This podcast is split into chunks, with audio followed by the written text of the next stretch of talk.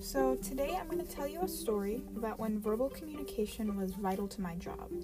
So, I used to work at Kohl's and I dealt with a wide variety of customers. And one time, while I was at the registers, a blind man and his guide dog, um, they were there to purchase something.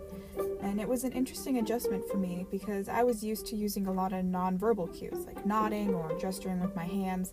I remember one time I pointed at something and I immediately facepalmed because he couldn't see what I was pointing to, obvious stuff like that. So it was awkward adjusting, but after a few minutes I got a hold of it, and it made me realize how much I use nonverbal communication without even realizing it. It made me think about the importance of verbal communication and that in order to have a fulfilling conversation between two hearing people, verbal communication is a must. I still think about this interaction from months ago pretty frequently because it was so different from my normal experience in customer service. Mm. I love interacting with people with vastly different life experiences from mine, and this was an example that stuck with me.